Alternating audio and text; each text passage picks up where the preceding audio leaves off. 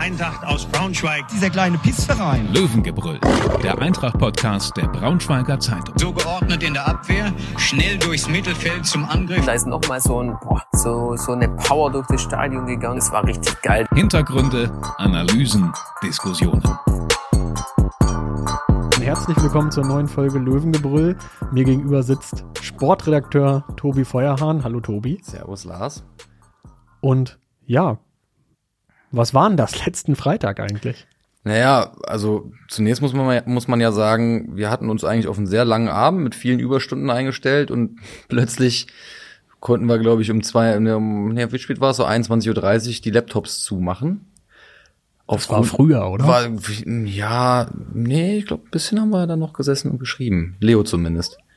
Während wir ähm, naja, ja. uns unterhalten haben. Genau, also für, für die, die es nicht mitgekriegt haben, eigentlich wollten wir über die Jahreshauptversammlung der Eintracht berichten.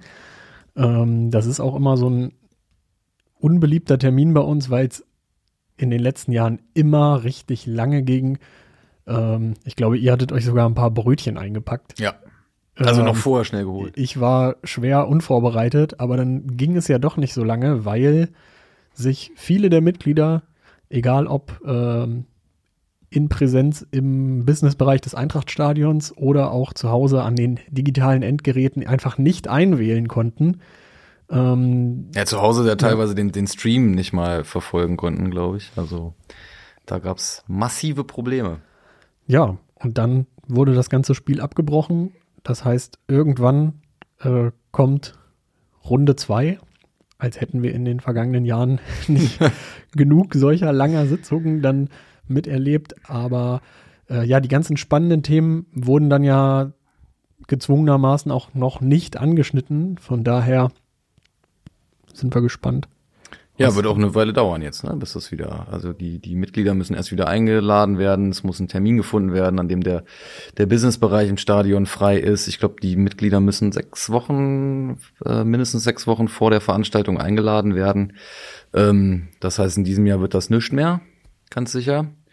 Und dann schauen wir mal. Aber wie hast du denn den Abend so wahrgenommen? Also ich hatte, ähm, obwohl sie ja da wirklich überhaupt nichts für konnte, eine doch etwas angefasste Nicole Kumpels danach gesehen. Also angefasst im Sinne von, es ging ihr schon nah, ähm, hatte ich den Eindruck, dass das jetzt nicht geklappt hat, weil es ja auch irgendwie gerade ins Gesamtbild passt, sagen wir es mal so. Ja, es ist ja auch eine Drucksituation, vermute ich. Also es läuft nicht gut für die Profis. Ähm, es gab vorher doch die ein oder andere Unmutsbekundung und dann stellt man sich vielleicht auch mental darauf ein, dass es ein, ein anstrengender Abend für einen wird, egal wie der dann nun ausgeht und ähm, dann kann der halt nicht über die Bühne gehen, weil die Technik streikt und ich glaube, da ähm, muss man dann sich schon mal ein bisschen sammeln. Ähm, ich fand es dann ganz interessant, dass ähm, dass doch so eine gewisse Aufgeregtheit hinterher ähm, vorherrschte bei, bei ganz vielen ähm, Eintracht-Funktionären und dann zwischenzeitlich auch so im Raum stand, ja, ging das mit rechten Dingen zu, dass, äh, dass das alles nicht geklappt hat. Ähm, da raunte man von Störsendern und von ähm, gehackt worden sein und das konnte ja, glaube ich, relativ schnell auch ausgeschlossen werden. Also, ja. Stand jetzt wissen wir natürlich immer noch nicht, was passiert ist, aber der Dienstleister der Eintracht, der es die letzten Jahre immer top hingekriegt hat oder zumindest fehlerfrei ähm, hingekriegt hat, der muss jetzt auf Spurensuche gehen. Es wird den, also irgendwen wird es ein bisschen was kosten. ja. Im Zweifelsfalle eine, eine Versicherung. Ja. Ähm, aber ja, die, die spannenden Vereinsthemen, die ähm, angekündigten wegweisenden Satzungsänderungsanträge, die wurden jetzt halt noch nicht besprochen und deswegen sind wir fast genauso schlau wie letzte Woche Donnerstag um kurz vor sechs. Was bei uns nicht besonders schlau ist. Ähm, Spaß beiseite. Ähm, ja, es stand dann auch noch ja eine Weile im Raum, ob es denn jetzt, ich meine, Nicole Kumpes hat keinen Gegenkandidaten für die für das für die Wahl ähm, ums ums Präsidentenamt. Jetzt stand auch noch im Raum, ob sich das jetzt vielleicht dadurch, dass die dass die ähm, Versammlung abgebrochen wurde, nochmal ändert, ob es nochmal eine Bewerbungsfrist geben wird. Aber auch das ist ja offenbar nicht der Fall. Das heißt, es geht dann einfach, ähm, geht dann einfach wieder los, wenn der Termin steht in, in einigen Wochen. Ähm, ja, dann schauen wir mal. Wir nehmen hier auf am Dienstag, das nochmal kurz zur Einordnung. Ähm, bis jetzt ähm, ist, das, ist das der Stand der Dinge, der uns vorliegt. Ja, und dementsprechend brechen wir die JHV an dieser Stelle auch ab und sprechen mal über das Sportliche, oder?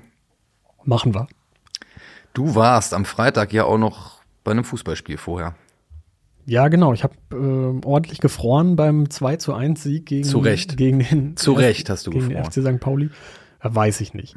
Ähm, aber deswegen war ich auch schon so ein bisschen, kennt ihr ja wahrscheinlich auch, wenn ihr erstmal zweieinhalb Stunden in der Kälte gestanden habt und dann nochmal irgendwo rein ins Warme kommt, dann kickt auch so ein bisschen die Müdigkeit. Deswegen hatte ich auch eigentlich gehofft, dass man diese Hauptversammlung dann noch einfach über die Bühne kriegt.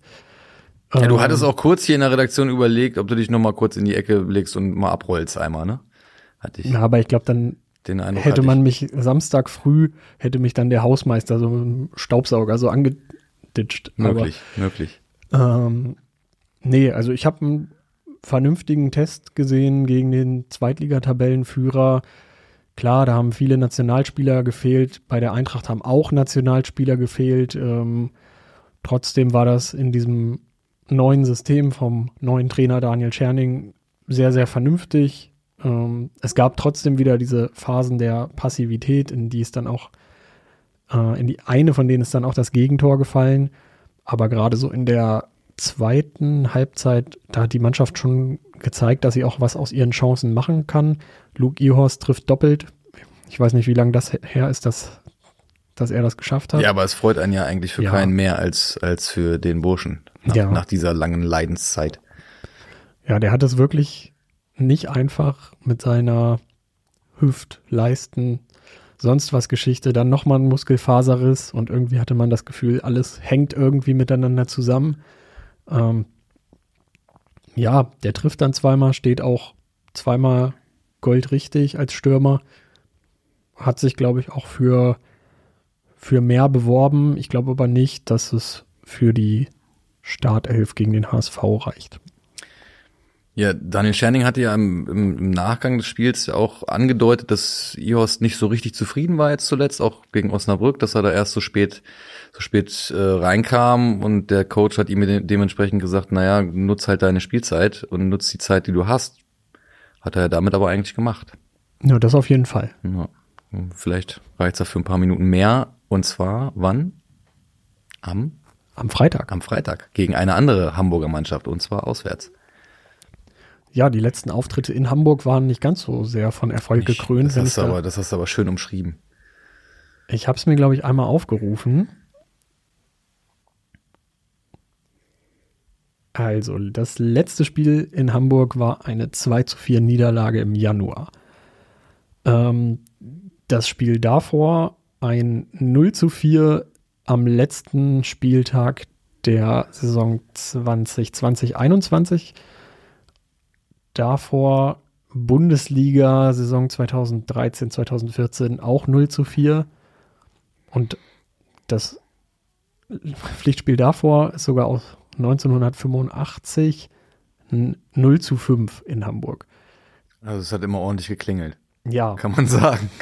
ich weiß nicht, seit wann diese von Scooter umgedichtete Version als Torhymne läuft, aber ich finde, das ist auch so eine der schmerzhaftesten Torhymnen, die man sich als Gästefan Ja, anhören muss. Das hat sich, das hat jeder Eintracht-Fan Trauma und auch wenn das irgendwo anders mal läuft, dann zuckt man sofort zusammen. Ja, das ist so, auf einem Level ist für mich fast nur noch dieses Hermann Löhns Die Heide Heide brennt von, vom SC Paderborn. Das tut auch irgendwie immer weh, wenn man, wenn man da ein Tor kassiert. Ja, also ähm, dementsprechend der letzte Sieg der Eintracht in Hamburg ist schon was her, Lars. Da waren wir beide noch längst nicht dabei. Das war im Jahr 1976. 76. Damals ein 2 zu 0 Erfolg. Also das ist schon, ist schon was länger her. Damals, ich habe es vorhin nochmal geguckt, damals war Helmut Schmidt Bundeskanzler. Da Im selben Jahr hat sich Niki Lauda seine schweren Verletzungen zugezogen und die Bayern hatten gerade einmal vier Meistertitel auf dem Konto. Seitdem hat sich also einiges geändert. Stand dein Vater da noch im Eintracht-Kader? oder? Nee, das, nee, ich glaube, das war, also das war zu früh. Obwohl, nee, das war in dem Jahr, ne, weiß ich nicht. Nee, ich glaube aber eher nicht. Okay, aber das ist ja nun wirklich Schnee von vorgestern. Aber der letzte Eintracht-Sieg gegen den HSV irgendwie auch, obwohl man noch so denkt, das war doch gerade erst gestern. Das war nämlich in der Saison 2013, 2014 ein Heimsieg. 4 zu 2. Das war schön, ja. Drei Tore Domikum Bela. Wollen wir mal durchgehen, wer damals gespielt hat? Mach mal. Und du sagst zu jedem irgendeinen schlauen Satz. Vielleicht nicht zu jedem. Gucken wir mal, fangen wir mal an. Im Tor Daniel Davari. Daniel Davari, ja. Was soll ich denn dazu jetzt sagen? Ich, äh, das war bestimmt ein ganz netter Bursche. Aber ich glaube, hat den einen oder anderen Punkt gekostet. Das, ähm, ja, damals war das Torwartthema irgendwie groß. Ne? Die So Kartoffel dann hier und da doch mal wieder heißer gemacht, als, als sie hätte sein müssen. Dann einer, der wahrscheinlich am Freitag auch spielt, Ermin Bicakcic. Ja, das ist doch schön, oder nicht? Das wäre Also- doch eine, Das ist doch, ist doch eine, ist doch eine schöne Geschichte. Dass äh, der damals beim, vielleicht erzählt er in der Kabine ein bisschen was, wobei ich glaube, das ist in dem äh, in der Phase aktuell Quatsch, über sowas zu reden, aber ähm, immerhin, einer hat es schon mal erlebt. zumal das damals das Spiel 18. gegen 17. war. Das war jetzt, ähm, war jetzt nicht das, das Knallerduell. Ja. Äh, Marcel Correa, Ja, ähm, damals einer meiner ja, Lieblingsspieler, weiß ich nicht, aber ähm, schon Verteidiger von Format, ähm, der auch noch ähm, in der zweiten Liga ähm, unterwegs ist. der gerade mit Kreuzbandriss raus. Genau, aber er ist noch, er ist noch im, im Zweitliga-Business, sagen wir es mal so. Ähm, ja, was bei ihm, was mir bei ihm aber immer einfällt, dass der manchmal so kleine Sololäufe nach vorne gestartet hat und dann den Ball verlor und dann irgendwie nicht mehr zurückgelaufen ist. Ähm, das, das ist mir noch im Kopf, aber solider Typ. Omar El Abdelawi. Ja, den fand ich super. Das war, Ja. äh, das war ein Spieler, ähm, also Spieler dieses Kalibers habe ich jetzt ähm, in, in meiner Zeit als, in der, in der ich mich mit Eintracht beschäftige, selten hier gesehen. Das war natürlich Bundesliga und der hat ja danach auch eine ordentliche Karriere Ja, genau. international hingelegt. Aber würdest du sagen, so Uja, Benkovic, Ferrei, ist das, sind die auf einem, auf dem Level oder war El Abdelawi noch einen drüber? Naja, ist ja, Ist schwierig zu vergleichen, weil andere Positionen. genau, es ist halt ein anderer, ist halt ein anderer Typ. Ähm, aber ich würde sagen, ich würde sagen, er war noch ein drüber, ehrlich gesagt. Der nächste ist uns auch noch allgegenwärtig. Benjamin Kessel hat. Ja, wer ist das denn? Habe ich ja noch nie gehört. Der Sportdirektor der Eintracht. Der Sportdirektor, ach der, Ja. der stimmt, der war, ähm, der war am Freitag auch äh, sichtlich konsterniert, als die, als die, äh, als die JV dann abgebrochen wurde. Ja, Kessel immer, immer Typ mit viel Emotionen, ähm, sah manchmal ein bisschen unorthodox aus, vielleicht auf dem Platz. Ein, ein Freund von mir hat ihn mal als äh, Brasilianer an Birkenstocks bezeichnet. Natürlich total lieb gemeint. Ähm, ja, aber einen großen, großen Teil der jüngeren Erfolgsgeschichte natürlich auch mitgeschrieben. Okay. Als nächstes kommt der, der eigentlich Benny Kessel im Präsidium beerben sollte, zumindest. Hat er sich für das gleiche Amt aufstellen lassen, Ken Reichel. Ja, natürlich auch ähm, eine der, der Neuzeit-Legenden mit einem wuchtigen linken Huf, wenn ich mich auch daran erinnere, gerade in der, in der Zweitligasaison, als sie dann in der Relegation waren, glaube ich, auch einige späte Tore gemacht, wenn ich es noch richtig im Kopf habe. Gegen Union auf jeden Fall. Ja, und dann aber, glaube ich, in der Relegation gegen Rostock auch ein so ein Ding liegen lassen, wo man sich dachte, okay, die hat da in der Saison alle reingehauen, aber In der Relegation gegen Rostock. äh, gegen, gegen Wolfsburg, natürlich. Entschuldige bitte. In der Relegation gegen Rostock. Ja, natürlich nicht. Ähm, ja, das ist jetzt das Erste, was mir einfällt. Ja, zum nächsten hast du, glaube ich, eine Standleitung wegen allerhand Retro-Geschichten für unsere Zeitung Mirko Boland. Ja, natürlich. Ein ultra, ultra netter Typ. Ähm, immer auch zu haben, wenn man ihn mal, wenn man ihn mal anschreibt, wenn man mal irgendwie was wissen möchte, wenn man mal äh, mit ihm quatschen möchte und ähm, war natürlich auch lange, lange Zeit hier eine der, der Identifikationsfiguren und wird auf ewig gerne in Braunschweig gesehen sein, ähm, spielt in Lübeck ja auch noch eine, eine wichtige Rolle ähm, im Moment. Ja. Also nur frisurentechnisch war es am Anfang ein bisschen schwierig, als er nach Braunschweig kam, glaube ich.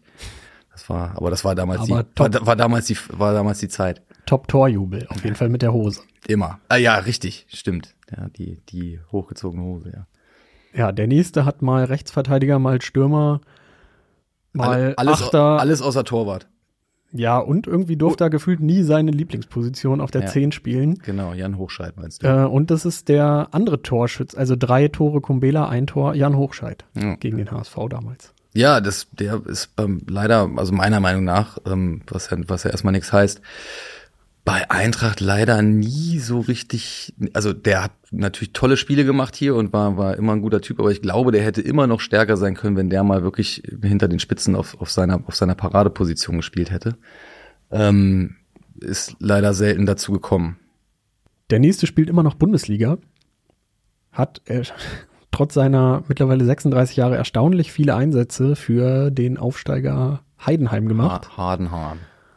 Norm Teuerkauf. Ja, im Braunschweig vielleicht immer so ein bisschen, bisschen verkannt, oder? War das so, so, so, so ein bisschen der- unterschätzt? Der hat ja da in Heidenheim irgendwie alles gespielt Ja. und spielt jetzt auch wieder da Außenverteidiger. Und in Ja. Braunschweig hat man ja immer gesagt, boah, Teuerkauf als Außenverteidiger, absolute Grütze. Und dann hatte ja Thorsten Lieberknecht irgendwann den Geistesblitz im 4-1-4-1 ihn zur, zur alleinigen Sechs zu machen. Und das war, glaube ich, damals so ein, so ein richtiges Erfolgsrezept für, für viele, viele Spiele, für viele, viele Monate. Fand den eigentlich immer dann recht solide als Mittelfeldspieler. Ja, das, das hat er nicht, nicht verkehrt gemacht, das stimmt schon. Und ich meine, die lange Karriere, der ist jetzt 36, ähm, spricht ja auch dafür, sage ich mal. Der nächste hat keinen Verein. hat äh, eigentlich gesagt, in Deutschland will er nicht mehr spielen. Nur noch wäre für ein Auslandsabenteuer nur noch offen Karim Bellarabi. Ja, Damals meine ich auch mehrfacher Vorlagengeber. ja, ja, also mindestens einmal, das weiß ich noch. Aber äh, ja gut, was soll ich sagen? Der war natürlich, ich weiß noch, wie, äh, wie ich in der, in der Drittligasaison, als sie dann in die zweite Liga aufgestiegen sind, wann war das? 2011? Ähm, da in der, in der Startelf stand als, ich glaube, 19-Jähriger und irgendwie die ganze Liga kurz und, kurz und klein geballert hat, ähm, daraufhin nach Leverkusen ging. Also das war ja schon ein, Ausnahme, Ausnahmetalent, ähm, was, in, was in der Form ich hier, glaube ich, auch noch nicht gesehen habe. Zumindest in dem, also vor allem in dem Alter. Als er dann in dem, in dem Bundesliga-Jahr zurückkam, um ein bisschen Spielpraxis zu sammeln, ähm, ja, war natürlich auch irgendwie so, ein, so eine emotionale Geschichte. Ne? So ein, das, ich meine, geholfen hat es am Ende dann auch nicht, äh, zumindest was den Klassenerhalt anging. Aber hat zum Beispiel zum ersten Bundesligasieg äh, seit 28 Jahren beigetragen, indem er in Wolfsburg ein Tor gemacht hat. Ähm, mehrere gute Geschichten, sportlich zumindest. Ähm, ja, jetzt dann Ja. in Leverkusen seine Karriere beendet. Gut, der letzte in der Startaufstellung, da brauchen wir jetzt auch nicht mehr viel zu sagen. Spielt jetzt Nee, bei einem nicht. komischen Verein. Nee, das ist komisch, Ähm, was da, da ist irgendwas, aber- da ist irgendwas falsch, äh, falsch gelaufen. Ja, aber vielleicht noch mal einen kurzen Überblick ohne äh, Kommentar von dir oder vielleicht willst du danach auch noch was zu sagen zum Hamburger SV äh, mit René Adler, Dennis Diekmeyer, Marcel Jansen, Lasse Sobich, Heiko Westermann, Westermann, Ah, ah, West, Westermann, Äh, Westermann, ja. Bui, boah, da kriege ich den Vornamen nicht mehr zusammen, Ivo Ilicevic, Ola John, Thomas Rincon, Raphael van der Vaart und Pierre-Michel Lasogga in der Startelf. Trainiert von Bert van Marwijk und danach war, glaube ich, äh, auch richtig zappenduster im Abstiegskampf beim HSV, aber sie sind dann ja noch mal drin geblieben, auf jeden Fall. Ja, ja, das war ja dann, ähm, das, ich weiß, ich glaube, die hatten 27 Punkte und waren, waren auf dem Relegationsplatz oder damit, damit wirst du nochmal, ich glaube, es waren 27, kor- korrigiert mich, wenn ich falsch liege. Damit kannst du durchaus auch mal letzter werden. Und zwar, und zwar abgeschlagen. Also, ähm, ja, gut, ein paar Jahre später hat sie ja dann, hat sie ja dann erwischt. Ja, seit ein paar Jahren sind sie irgendwie dabei oder versuchen zumindest wieder hochzukommen, klappt nicht so ganz gut. Vierter Platz, dritter Platz in der Relegation gescheitert, immer wieder ähm, gut für kleine Blamagen. Äh, und damit sind wir auch angekommen äh, im Jetzt.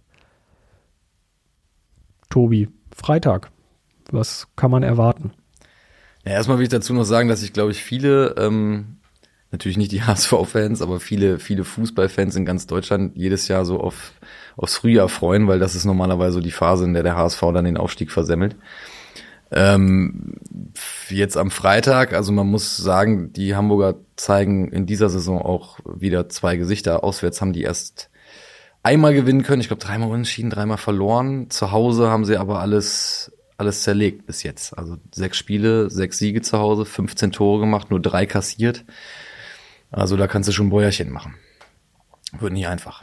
Sag ich mal so. Also man muss, man muss ja sowieso sagen, dass, dass äh, Eintracht ja in, im Grunde in, in, in jedem Spiel jetzt erstmal ähm, der Außenseiter ist. Da muss man sich, da muss man sich irgendwie nichts vormachen. Ähm, auch wenn das Spiel jetzt gegen Osnabrück gut tat und auch gut war, ähm, kommen da jetzt andere Kaliber. Ähm, man muss natürlich, wenn man irgendwie dieses, dieses Ruder dann doch noch herumreißen möchte, auch auswärts mal was mitnehmen. Ob das jetzt beim HSV passieren wird, weiß ich nicht.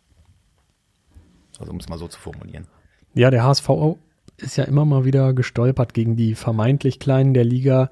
Dieses Jahr auch schon Punkte gelassen in Elversberg und in Osnabrück. Das hast ja. du ja eben schon angesprochen.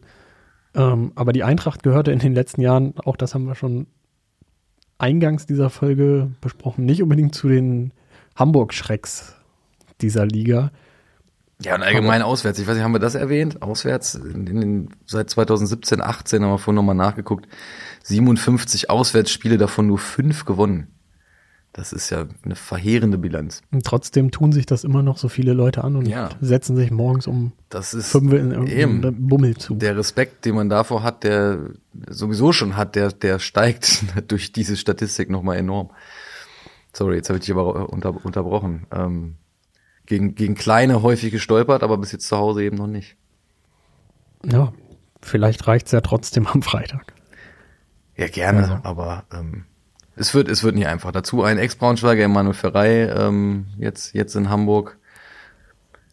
Saison läuft semi. So lala bis jetzt. Mal gucken, äh, muss ja nicht unbedingt sein, dass er sein erstes Tor jetzt gegen Eintracht macht.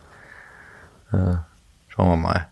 Ja, und irgendwie war ja im Sommer, meine ich auch in dieser Redaktion hier so das, der Tenor, super Schritt zum HSV, mitspielende Mannschaft, zweite Liga, viel besser als Abstiegskampf mit Augsburg, Köln oder sonst wem oder irgendwo in, zurück in die Niederlande zu gehen. Aber boah, ja. Ja, er hat natürlich auch jetzt das Pech gehabt, dass da sein, sein Konkurrent jetzt, ähm, fällt mir der Name gar nicht ein, im Mittelfeld dann auf einmal anfing, alles, alles äh, Benisch? Benisch, genau, äh, ähm, seine Tore zu machen und ähm, der Coach dann dementsprechend natürlich nicht an dem vorbeikam. Jetzt äh, muss man mal sehen. Ist ja aber auch noch nicht mal eine Halbserie gespielt. Schauen ja. wir mal. Ich glaube, zwei Vorlagen hat er gegeben. Naja, siehst du. Ich weiß aber, dass die, ich kenne so ein paar, so ein paar Hamburg-Fans, dass die relativ euphorisch waren, als er nach Hamburg gewechselt ist. Vor allem haben sie sich gefreut über die, über die doch äh, einigermaßen geringe Ablösesumme, die Hamburg da zahlen musste von 750.000 Euro. Ähm, ich weiß gar nicht, ich müsste noch mal fragen, ob die Euphorie jetzt ein bisschen abgekühlt ist. Diesbezüglich. Ja, also Ferrei darf, darf gerne in Hamburg durchstarten, aber erst ähm, ja. ab, ab, Samstag. Ähm, Tobi, was tippst du denn für das Spiel? Ach, ja, ich sage mal, ich, wir wollen ja immer optimistisch sein. Und ähm, die Mannschaft hat ja jetzt auch gegen, gegen Osnabrück wirklich ein gutes Zeichen gesetzt. Deshalb ähm, sie werden sich ein 1 zu 1 erkämpfen. Ich bleibe, glaube ich, bei diesen High-Scoring-Spielen und ich sage jetzt einfach mal 4-4. okay, ja, das wäre doch mal was. Das, das wäre was. Vor allem, weil Eintracht bis jetzt schon ganz zehn Tore gemacht hat. Mhm. Gut, aber das müssen sie irgendwann muss er, irgendwann muss er mal, meinst du? Ja. An der Tordifferenz würde sich dann ja. nichts ändern, aber zumindest ja. äh, auf der einen Seite würde sich in der Hinsicht was tun, damit man nicht so ganz, ganz mies dasteht. Na gut, schauen wir mal. In diesem Sinne, vielen Dank fürs Zuhören. Lars, dir auch vielen Dank und bis zum nächsten Mal. Bis zum nächsten Mal. Ciao, ciao. Mehr Podcasts unserer Redaktion finden Sie unter braunschweiger-zeitung.de slash podcast.